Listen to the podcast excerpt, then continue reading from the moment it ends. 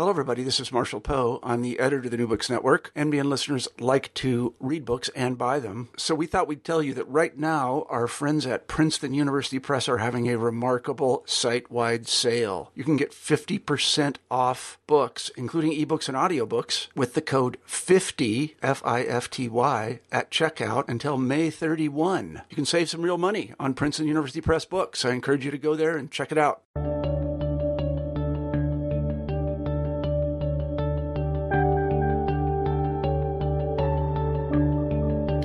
Everyone, and welcome to New Books in History. I'm Christine Lamberson, an assistant professor of history at Angelo State University, and your host for today. Today, I'll be talking to Allison Perlman about her new book, Public Interests, Media Advocacy, and Struggles Over U.S. Television, which just came out in 2016.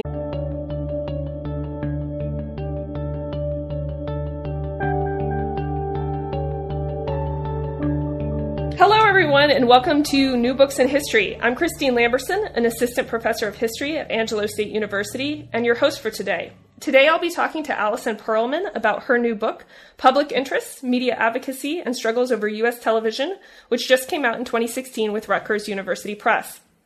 The book examines social reformers' efforts to shape broadcasting regulations and laws from the 1940s into the 2000s.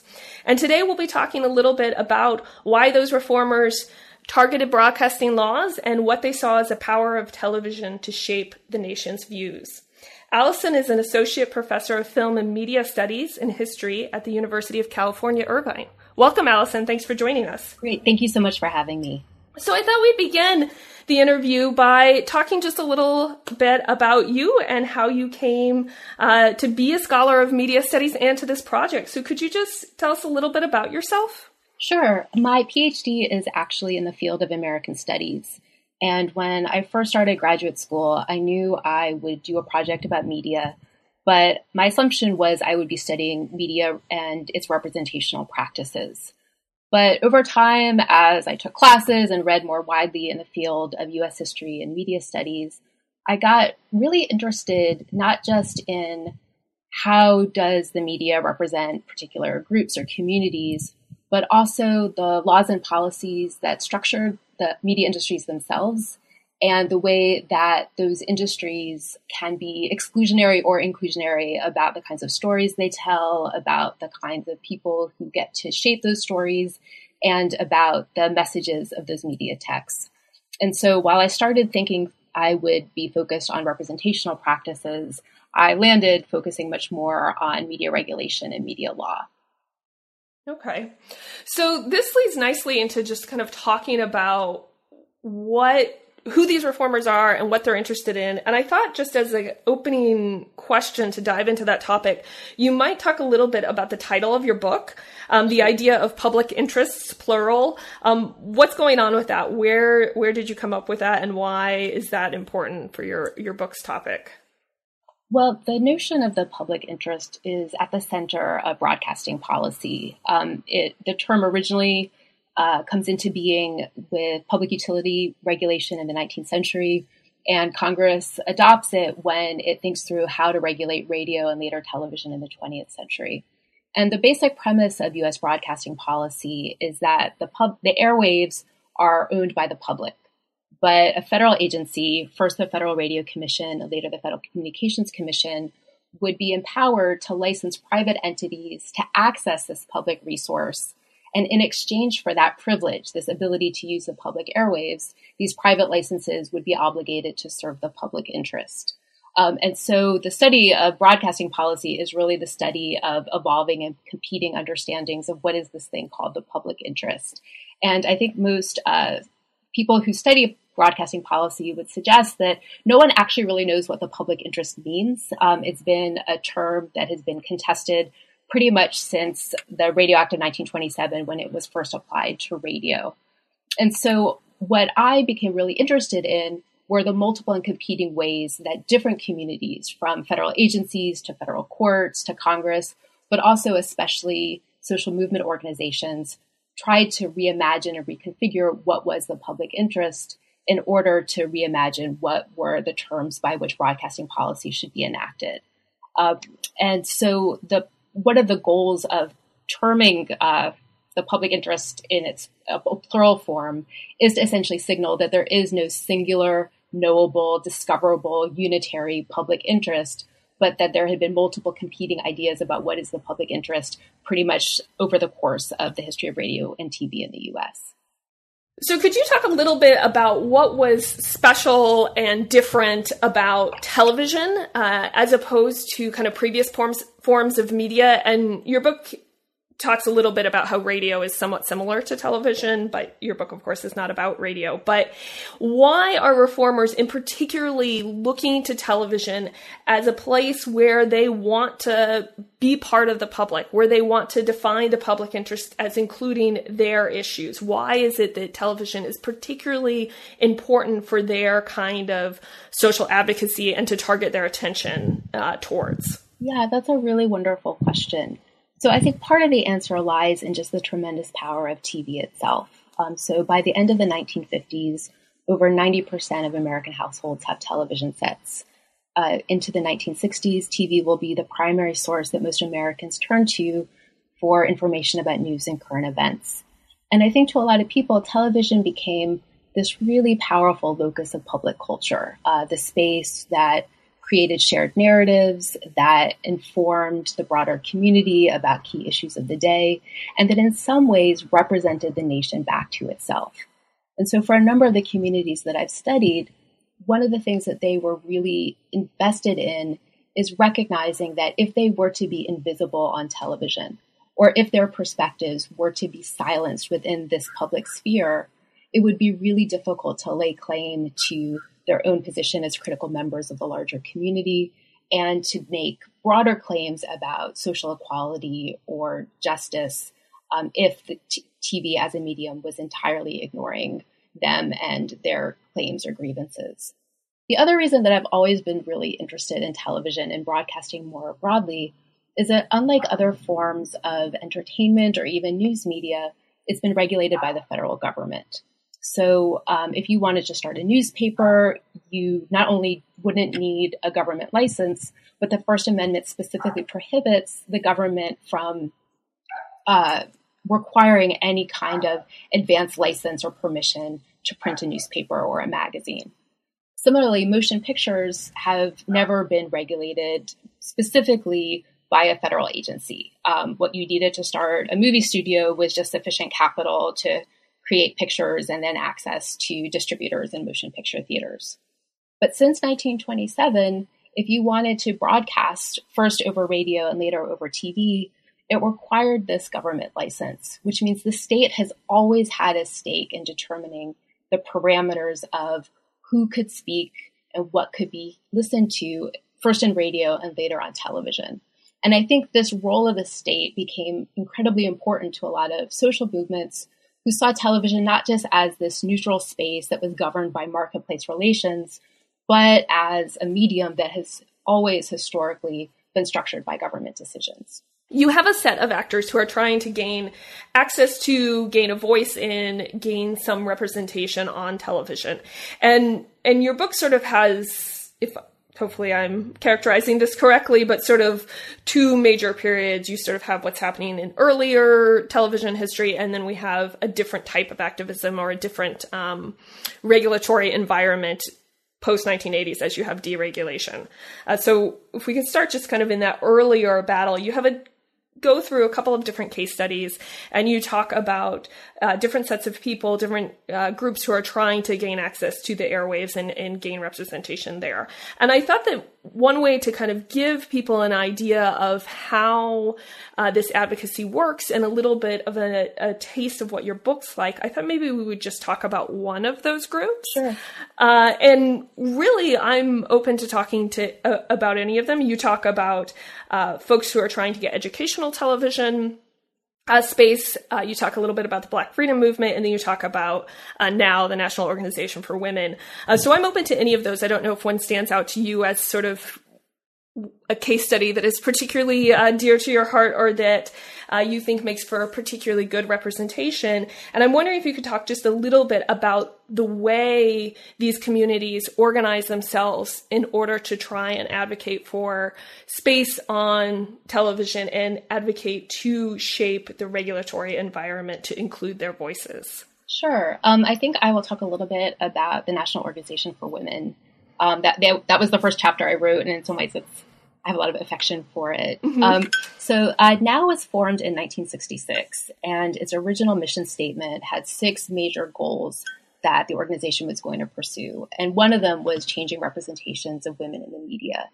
And uh, early members of NOW had this very strong sense that many of their other goals, uh, employment opportunities, equal pay, um, the ability to enter into the professions, and so on, would be tremendously hampered if derogatory images of women continued to circulate in the media. Um, and so they had a number of campaigns that they leveled in order to transform how women were represented in advertising and motion pictures and um, on television. And so uh, the media advocacy that NOW did was just one prong of a much larger campaign to reimagine uh, how women could be depicted, and especially to resist what it saw as these dual pernicious stereotypes of women either women as only being capable of being housewives and mothers, or women as profoundly uh, not very smart or not very capable, highly emotional, not really capable of holding down serious jobs. Um, and so, serendipitously, for NOW, uh, at the, the same year that the organization formed, there was a really important federal court case uh, about the broadcast license process. There had been civil rights activists in Jackson, Mississippi from the early 1960s who were really attentive to the way that questions of civil rights were being discussed on local television stations, uh, especially in Jackson, Mississippi. And so these civil rights activists started monitoring the station to see when civil rights came up, how many different kinds of perspectives were presented to the local audience. Were white supremacists given a platform solely, or were other groups and other perspectives, allowed to weigh in on this question of civil rights? Uh, they also monitored how many people of color, especially African Americans, were visible on local television programming. Jackson, Mississippi was 45% African American, but uh, a very, very, very small percentage of people to appear on the, their local television station were African American. And so in 1964, these civil rights activists filed a petition with the FCC to deny the license of their local TV station on public interest grounds. And essentially, they made the case that the station, which was obligated to serve the public interest, had failed because of these racially discriminatory practices. Initially, the FCC said to these civil rights activists you don't have standing or a legal right to be heard in the license renewal process. Up until that point, even though the public interest had governed broadcasting policy, members of the public had virtually no opportunity to weigh in on whether or not their local station was deserving of renewal. The petitioners in this case decided to file an appeal, and in 1966, the same year that NOW was formed, uh, a federal appellate court ruled that, in fact, members of the public do have legal standing to be able to challenge broadcast licenses if they can show that there have been public interest violations. So, one of the ways in which NOW tried to challenge how local television stations were depicting women, but also increasingly the degree to which local public television stations were employing women or how they were determining what were considered to be really critical issues for their local news programming to address was through uh, broadcast license renewal challenges. So essentially, what this would mean in practice is every three years, a television license would be up for renewal. And NOW chapters would go to their local stations. They would peruse their employment records to figure out if women were employed in statistically significant ways, and especially if women were employed in meaningful or decision making positions they would also do these monitoring studies, which I think are, are, quite amazing. They would sit down and watch a tremendous amount of television on a singular station, and they would have with them these enormous sheets of, a paper, these charts that had very different categories of um, how many women are in particular shows. Are women ever narrators of shows? Do women ever get to make key decisions that affect a narrative? Are women considered experts in news programming and so on? And they would have stopwatches to actually time how much TV space women were allocated during local television uh, programming. They would take this research and they would make an assessment about whether or not the local station was in violation of any of the FCC's rules about equal employment opportunities, about um, whether or not the station was dedicating sufficient time to a discussion of controversial issues, and especially the degree to which the station's attitude towards women, who now positioned as key members of the uh, viewing public were being included within television broadcasts and the degree to which there was a diversity of views of women on air on a local station. Um, after they would go through this process, they would contact a station and let the station know we're considering filing a challenge to your license renewal. Sometimes local stations would panic over this and say, why don't we sit down and try to come up with some sort of agreement about how we can change our practices when it comes to programming or employment so that you don't file a license. Other times the stations would not and NOW would go forward and try to um, push the FCC's hand to revoke the license of a local broadcaster that, in its view, was not serving the public interest because of gender discriminatory practices. And so NOW did this for about eight years. Um, they had chapters across the country. There was a national reform task group that would send toolkits to local chapters to let them know this is how you monitor a station. These are key FCC policies that might be useful to you as you think about whether or not a local station is serving your needs as members of its community, and would often update NOW members about shifts in broadcasting policy that could affect this broader project of bringing feminist perspectives to the airwaves. So, how successful are these women? You mentioned that some of the the stations respond by making changes. Others don't make those changes and, and NOW does go ahead and, and, bring those FCC challenges. How successful do you see this campaign as, as being in the end? It's such a good question because on its surface, there NOW is not really very successful at all. So there's not a single license that's revoked based on a NOW license challenge. Um, the first major stations that they go after are um, NBC's flagship station in DC and ABC's flagship station in New York, and this license challenge does not work, and both stations get their licenses renewed.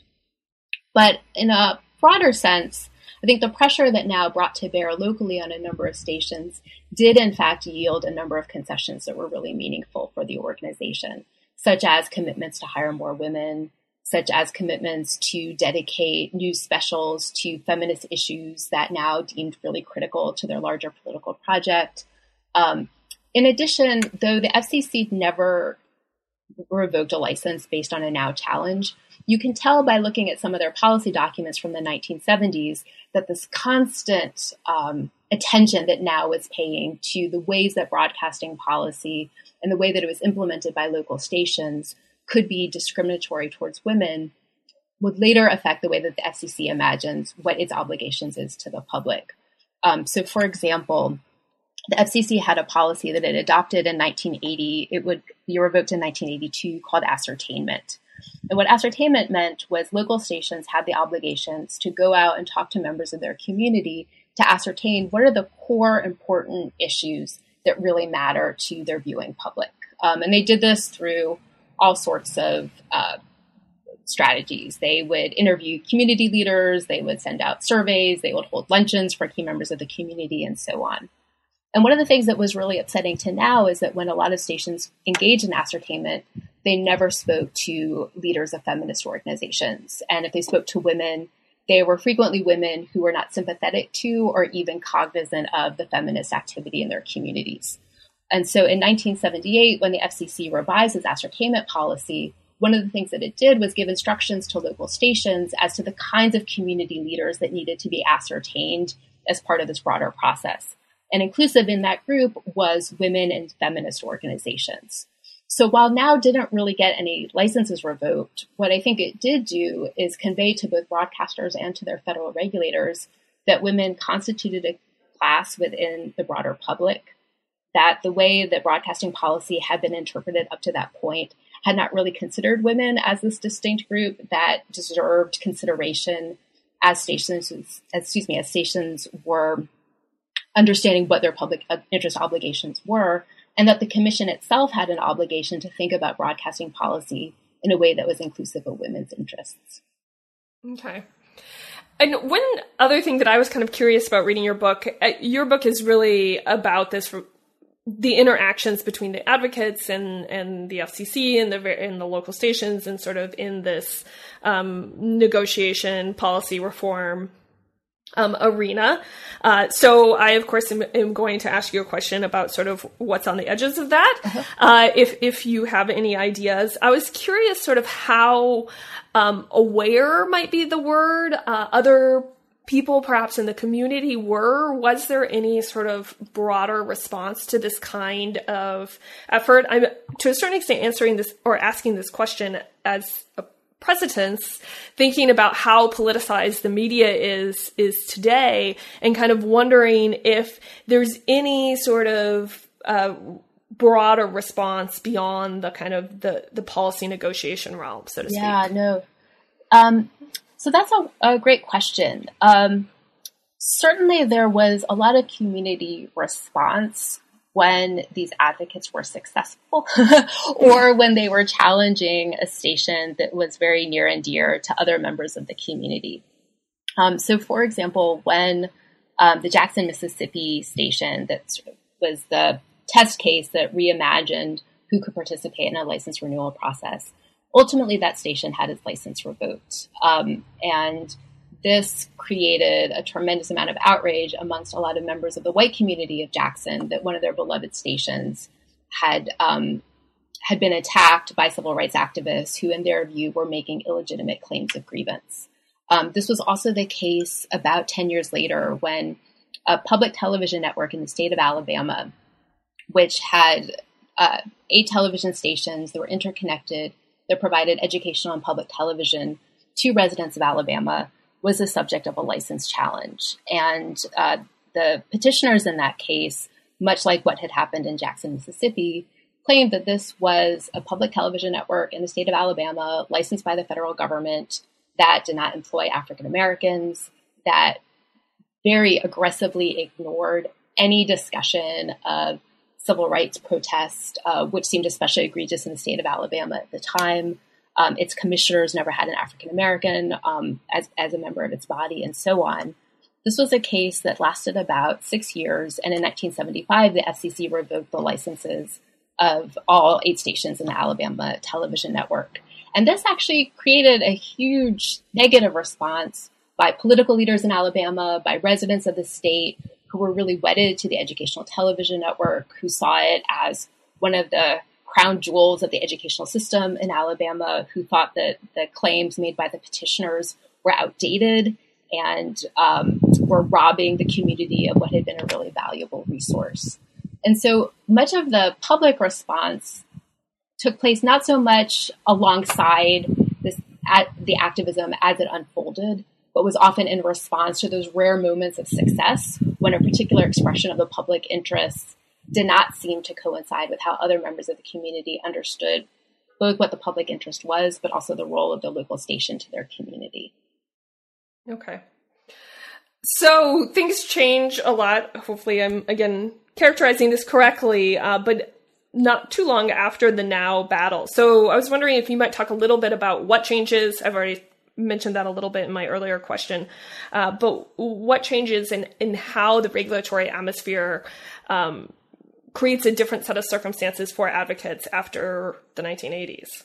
Yeah, so from in some ways the 1940s to the 1970s, uh, we have this period where the Federal Communications Commission and to some degree Congress is really open to creating new policies to augment or further the public interest. And there are just a number where broadcasting stations are either required to do some things or not required to do other things in the imagined service of greater diversity of perspective on the air um, to better serve the local needs of communities or to create more competition. And the activists like NOW and the NAACP and other groups who get involved in media advocacy in the 60s and 70s really benefit from these policies. They become these essential tools that they can use to persuade broadcasters to change their practices, um, frequently with the threat of a license renewal challenge. Beginning in the 1970s, there is a pretty substantial backlash, both amongst broadcasters but also members of Congress, to this increased activism, especially targeting local broadcasting stations at renewal time. There's the sense that there's this enormous administrative burden on the FCC because now it has to not only renew licenses, but deal with all of these challenges that are being leveled against local stations. Um, and broadcasters themselves are very resentful at what they see as this new form of power and influence that local community groups have over the way that they conduct their business. And so in the 1970s, Congress starts flirting with this idea of broadcast deregulation, which essentially means to take all those policies that had been created from the 40s through the 70s and roll them back or dismantle them. Um, and with the basic assumption that one of the best ways to make sure that the public interest is met is to get government out of the way, let broadcasters do what they do best by trying to serve the broadest public possible, and that broadcast regulation was an impediment to the public interest being served rather than something that facilitated it.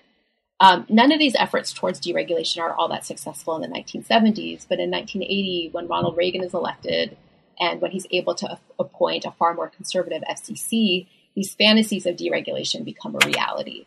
So, beginning in the 1970s and really continuing to our contemporary moment, we see a, a model of broadcast regulation that's best described by the chairman of the FCC, who was appointed by Ronald Reagan in 1981, a man named Mark Fowler, as a marketplace approach to regulation.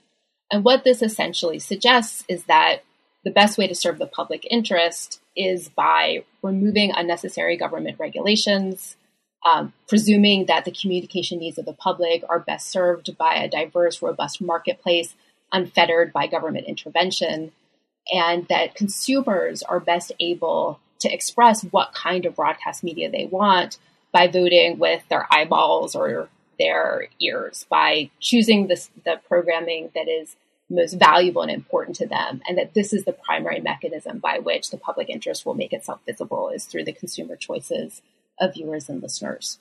And so, beginning in the 1980s, a lot of the policies that had been used by activists in the 60s and 70s to challenge local broadcasters start start getting repealed um, in the service of this marketplace approach to regulation. Mm-hmm. And is the impetus for this shift to a marketplace uh, approach to regulation coming out of sort of the general larger uh, shift towards um, more interest in marketplace approaches to a lot of things during this time period, or do you see it as uh, a different kind of advocacy, a kind of advocacy that's pushing against the reformers who wanted a broader definition of public interest and a broader um, definition of the public? Um, well, I think it's, it's, probably a combination of the two. I mean, it's certainly consistent with broader shifts in public policy in the 1980s. Um, it's also con- uh, premised on the notion that new technologies have radically transformed the broadcasting landscape. Um, so, as early as 1981, members of the FCC are pointing to the emergence of the video cassette recorder or the VCR and cable television as these competing uses of your television set that are diver- diversifying the perspectives that individual consumers can access when they're watching TV. And given this plethora of new media technologies, these old ideas about how we ought to regulate broadcasting are becoming outmoded.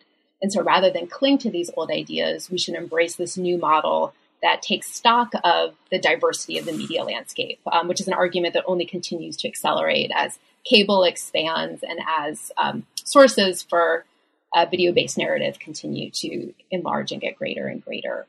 Um, and then, and then I do think that it, by the 1970s, there was such hostility to the level of activity around broadcast license renewal and the agency that a lot of social movement organizations felt in participating in broadcast policymaking that re- repealing a number of the key policies that they were using as the basis for their reform activism certainly informed the real desire to reimagine what broadcast regulation would be to diminish the role of public in participating in those processes. Mm-hmm. Okay, so in this new landscape, uh, I was thinking we might do something similar to we did what we talked about with the the former um, regulatory environment, and just talk about one of the groups that you talked about. And so you talk a little bit about African Americans, you talk about uh, conservative family groups, and then you also talk about Latinos and their um, efforts to uh, have a greater um, voice on television. And so here again, I was wondering if you could talk about one of those and how they continue to try and reform uh, public broadcasting or broadcasting and their uh, position and voice on it despite this new landscape. Sure. Yeah. So I think that uh, in a lot of histories of media activism, the 80s and 90s are imagined as this really dark period where deregulation takes place and everybody is so demoralized that the ferment of the 60s and 70s really dies down. And to some degree, if you're looking especially at license renewal activity, that's 100% true. But there certainly are organizations like the NAACP who are taking stock of this new environment and they're taking stock more broadly of the political and cultural changes of the 1980s. And they see that they actually have to be increasingly vigilant about thinking about how broadcasting policy affects their broader project of pursuing racial justice and civil rights.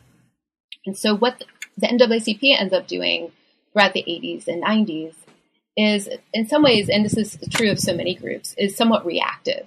So they see their goal not so much as prescribing new modes for interpreting the public interest or prescribing new policies that would facilitate a media system that was more just and more inclusive of a racially diverse public, but really as uh, a time where they had to continue to reassert that the very premises of these policies that are up on the chopping block during a period of deregulation serve tremendous public interest goals, especially goals that affect the capacity of African Americans to be visible in the media, to participate in constructing the narratives that determine how they're seen and how their uh, rights or lack of rights are interpreted by a broader public. So much of what the NAACP will start to do in the 80s and 90s is just a, a lot of monitoring of how the FCC is behaving to make sure that it's enforcing the policies that are still on their books to enhance racial diversity, um, both on the air, but also in broadcast station ownership. They file a tremendous number of legal briefs that reassert the necessity of a number of policies that had been devised in the 60s and 70s to address the tremendous paucity of uh, people of color in both employment positions, but also in ownership positions of broadcasting stations. So, for example, in 1978, um, less than 1% of all broadcasting stations are owned by a person of color in the US. Um, the FCC recognizes this as a problem and creates uh, about three different policies to try to bring more people of color into ownership positions of local broadcast stations. A lot of what the NAACP does in the 1980s is try to strenuously make the case that those policies are still really necessary. Um, and part of the project of doing that is both appealing to existing ideas about the public interest and the way that it's been interpreted in media policy and law, but also resisting uh, a concurrent discourse that takes place alongside of this embrace of deregulation, which is this notion that the 60s and 70s were a period in which the civil rights movement tried valiantly and successfully to address racial discrimination in the United States, and it had been really successful, such that any kind of race conscious policy, especially as it relates to media, is no longer necessary. And so, as we go about deregulating broadcasting, part of that process is also from the perspective of um, the FCC at the time and also a number of the federal courts. Any kind of policy that was devised during this ferment of the 60s and 70s, specifically that acknowledged that racial discrimination had impeded the opportunities of African Americans to participate in broadcasting, those policies are outdated too, and we ought to revoke them. So the NAACP is kind of fighting on two fronts. They're trying to suggest that regulation still matters, but they're also trying to resist this narrative that racial discrimination is a thing of the past and race conscious policies are no longer necessary to redress some of the discriminatory practices of the past. Mm-hmm. So they're really fitting into these other battles or, or paralleling other battles about affirmative action and, and, all of that type of thing as well. Absolutely, absolutely, and, and affirmative action law becomes uh, a, a, a, problem for the NAACP. I mean, throughout the 80s, there are a number of Supreme Court cases that are increasingly chiseling away at the legality of affirmative action programs. And then these decisions become the legal foundation for a lot of the FCC's decisions to start repealing a number of their policies that were specifically oriented towards expanding racial diversity on the airwaves. Mm-hmm. And so, how successful are they? Uh, they have a couple of victories, but by and large, um, uh, the history is not on their side. Um, so the one of the biggest victories that they have is the 1990 Supreme Court case, uh, the Metro decision, which specifically is ruling on the constitutionality of ownership policies oriented towards bringing more people of color into ownership positions.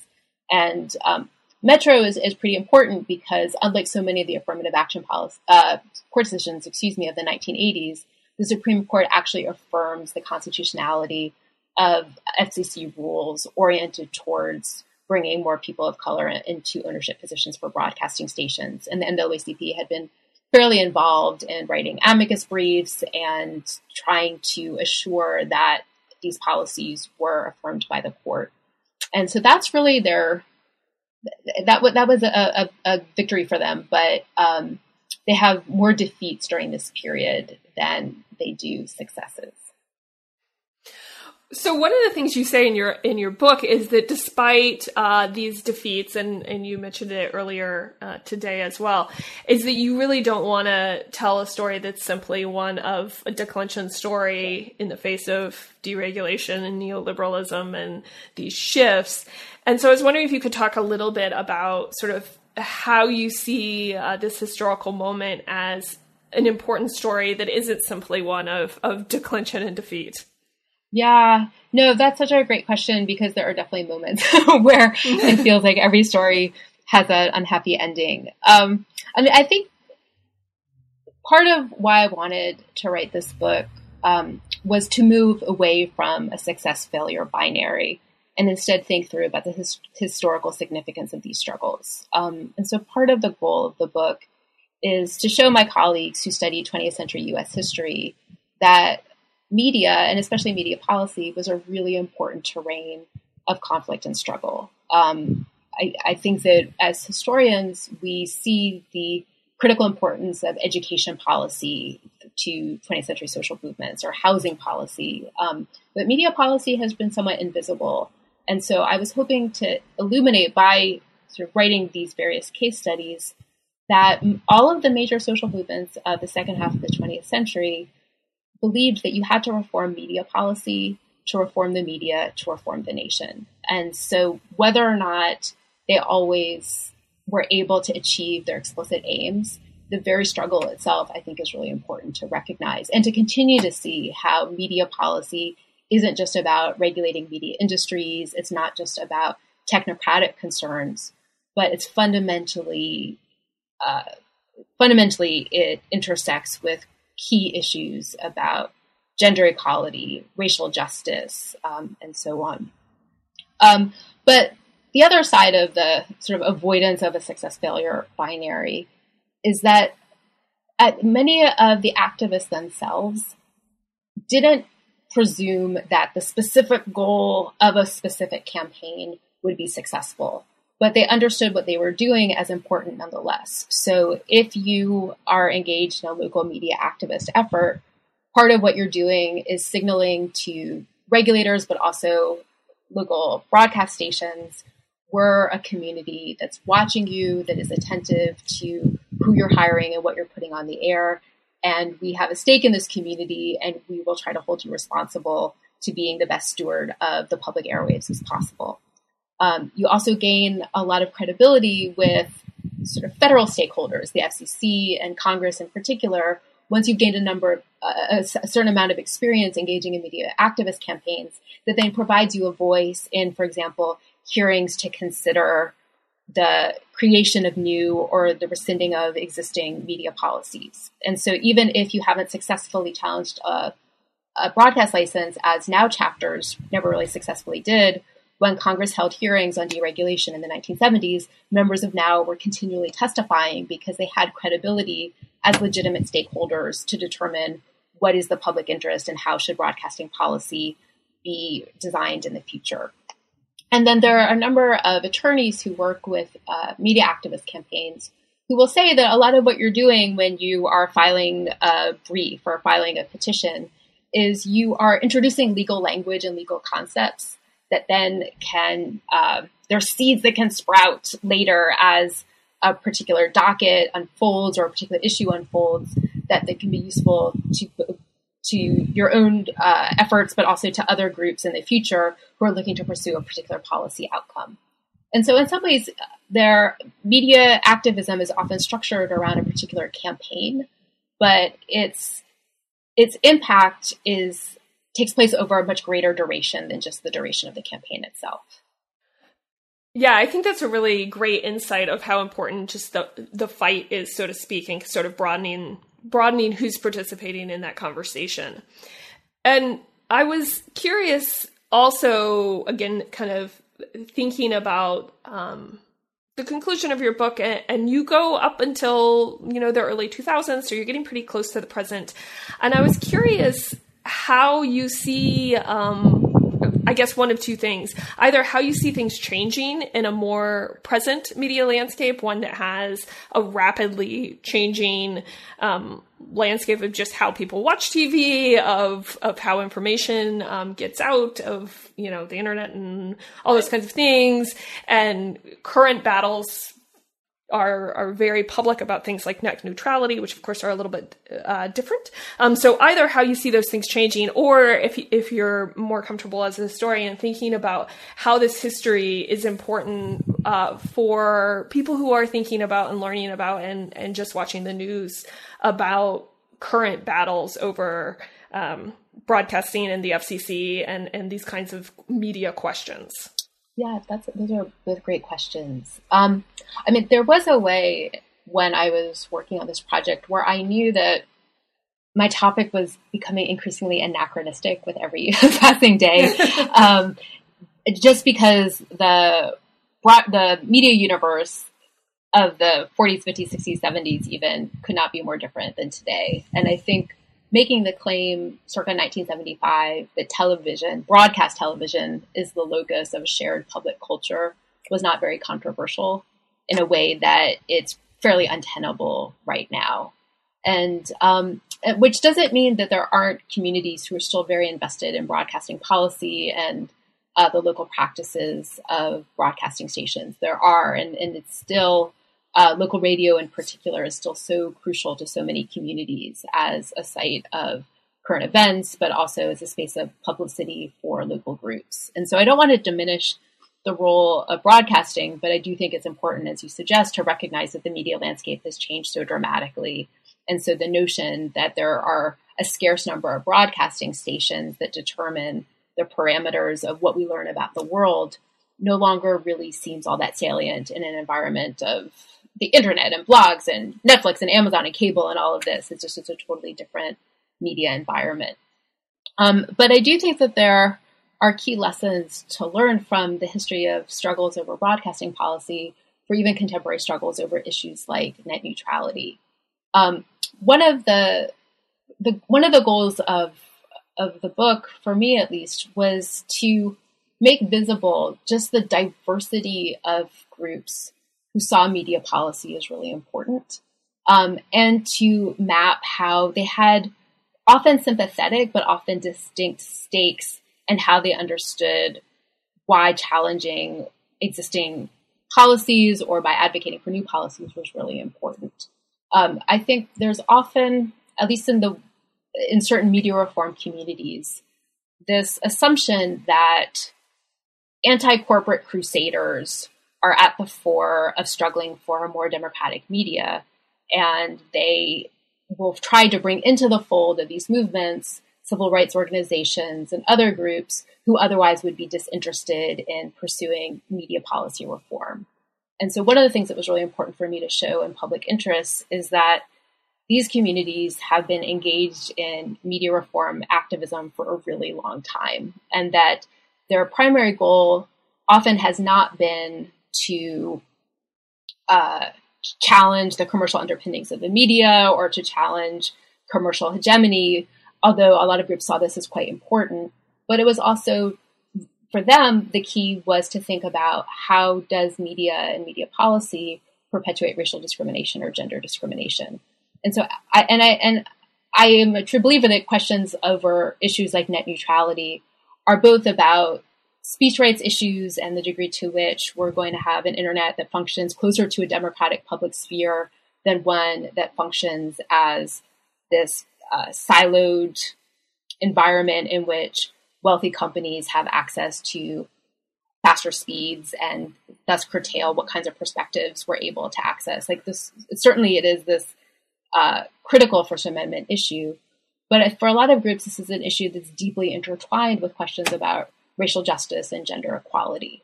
And so, as we move forward thinking about what are the key policy issues that face us as we're navigating this media environment, I would hope that my history would allow people to look at not just what are the core, almost value neutral First Amendment concerns, but also how do these issues intersect with other forms of oppression and discrimination?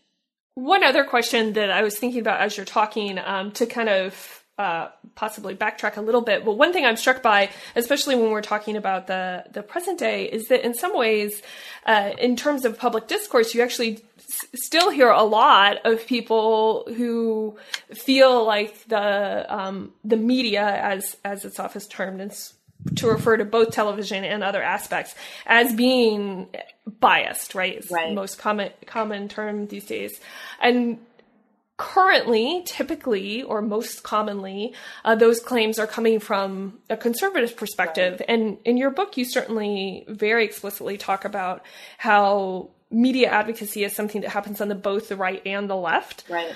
Uh, and since you take a case study approach, you sort of move back and forth between those. And I was wondering if you see there as being sort of uh, a a tendency for one side or the other to be doing more advocacy at a particular time, or mm. do you see sort of um, groups just on all sides being involved in advocacy throughout this history? Does that make sense as a question? No, it absolutely does.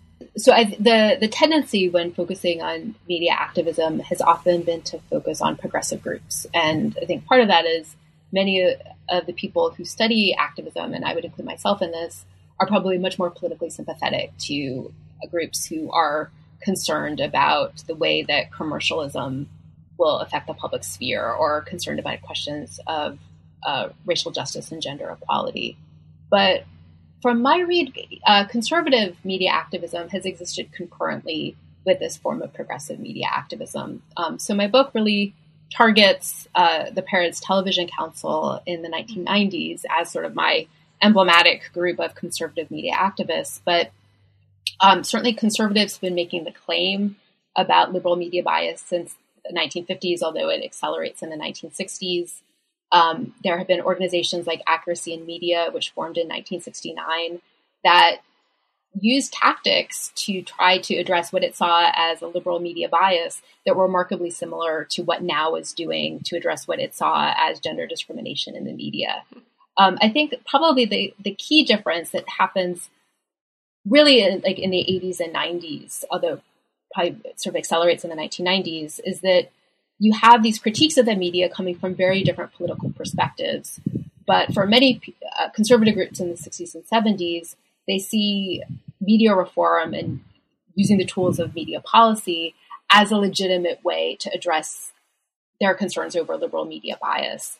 Beginning in the 80s and 90s, with the exception of the question of broadcast indecency, a lot of conservative media activism has focused less on uh, a, a, much more aggressive form of regulation to counter ideological bias and more towards uh, what I think we can think of as facilitating a public discourse around claims of liberal media bias. That is, they mm-hmm. are really good at framing the media through a conservative lens and persuading people that the core problem with the media is this ideological imbalance, but they're not looking for a more robust uh, regulatory apparatus to require broadcasters or cable newscasters to be more balanced in their programming as much as they're trying to create pub- a public perception mm-hmm. that uh, this liberal bias is a is a core failure of the public sphere. I see. Okay, yeah. that's a yeah, that's a really important distinction. Yeah, I mean, and a lot of it is just also tethered to um, sort of like a a conservative hostility to the expansion of the state, right? You know, mm-hmm. and a belief in free markets, and so it, it becomes a sort of conundrum for conservatives because they see the media industries as liberal but they're often hesitant to impose regulations on industry because it's inconsistent with their view about the proper role of the state. This has been a fascinating conversation, and I, I could talk longer uh, with you about your book, but we've taken up a lot of your time. So before we go, I was wondering if you might tell us a little bit about what you're working on now. Yes, um, I'm sort of at the early stages of a couple of projects, one of which is um, a continuation of what I wrote about in public interest, and one is totally different. Um, so I got really interested when I was working on this book in the history of public television before the creation of PBS in 1969. Uh, the first chapter of the book looks at the efforts of educators to try to create a space for non-commercial television in the early 1950s. But I just had the sense that we don't really know much about what was public television doing before the passage of the Public Broadcasting Act and the creation of PBS. And so I am at the early stages of a project just trying to write that history. What did public television look like before federal funding? Um, and then the second project I'm working on is just a, a short book that's totally different um, called History TV, which is it's a book about how television represents history um, by looking at different modes of television in different historical periods. Okay. Both of those sound great. I hope we can have you back on. That'd be great. Them. Thank you. Well, thank you so much. Thank you so much. Thank you for your wonderful questions.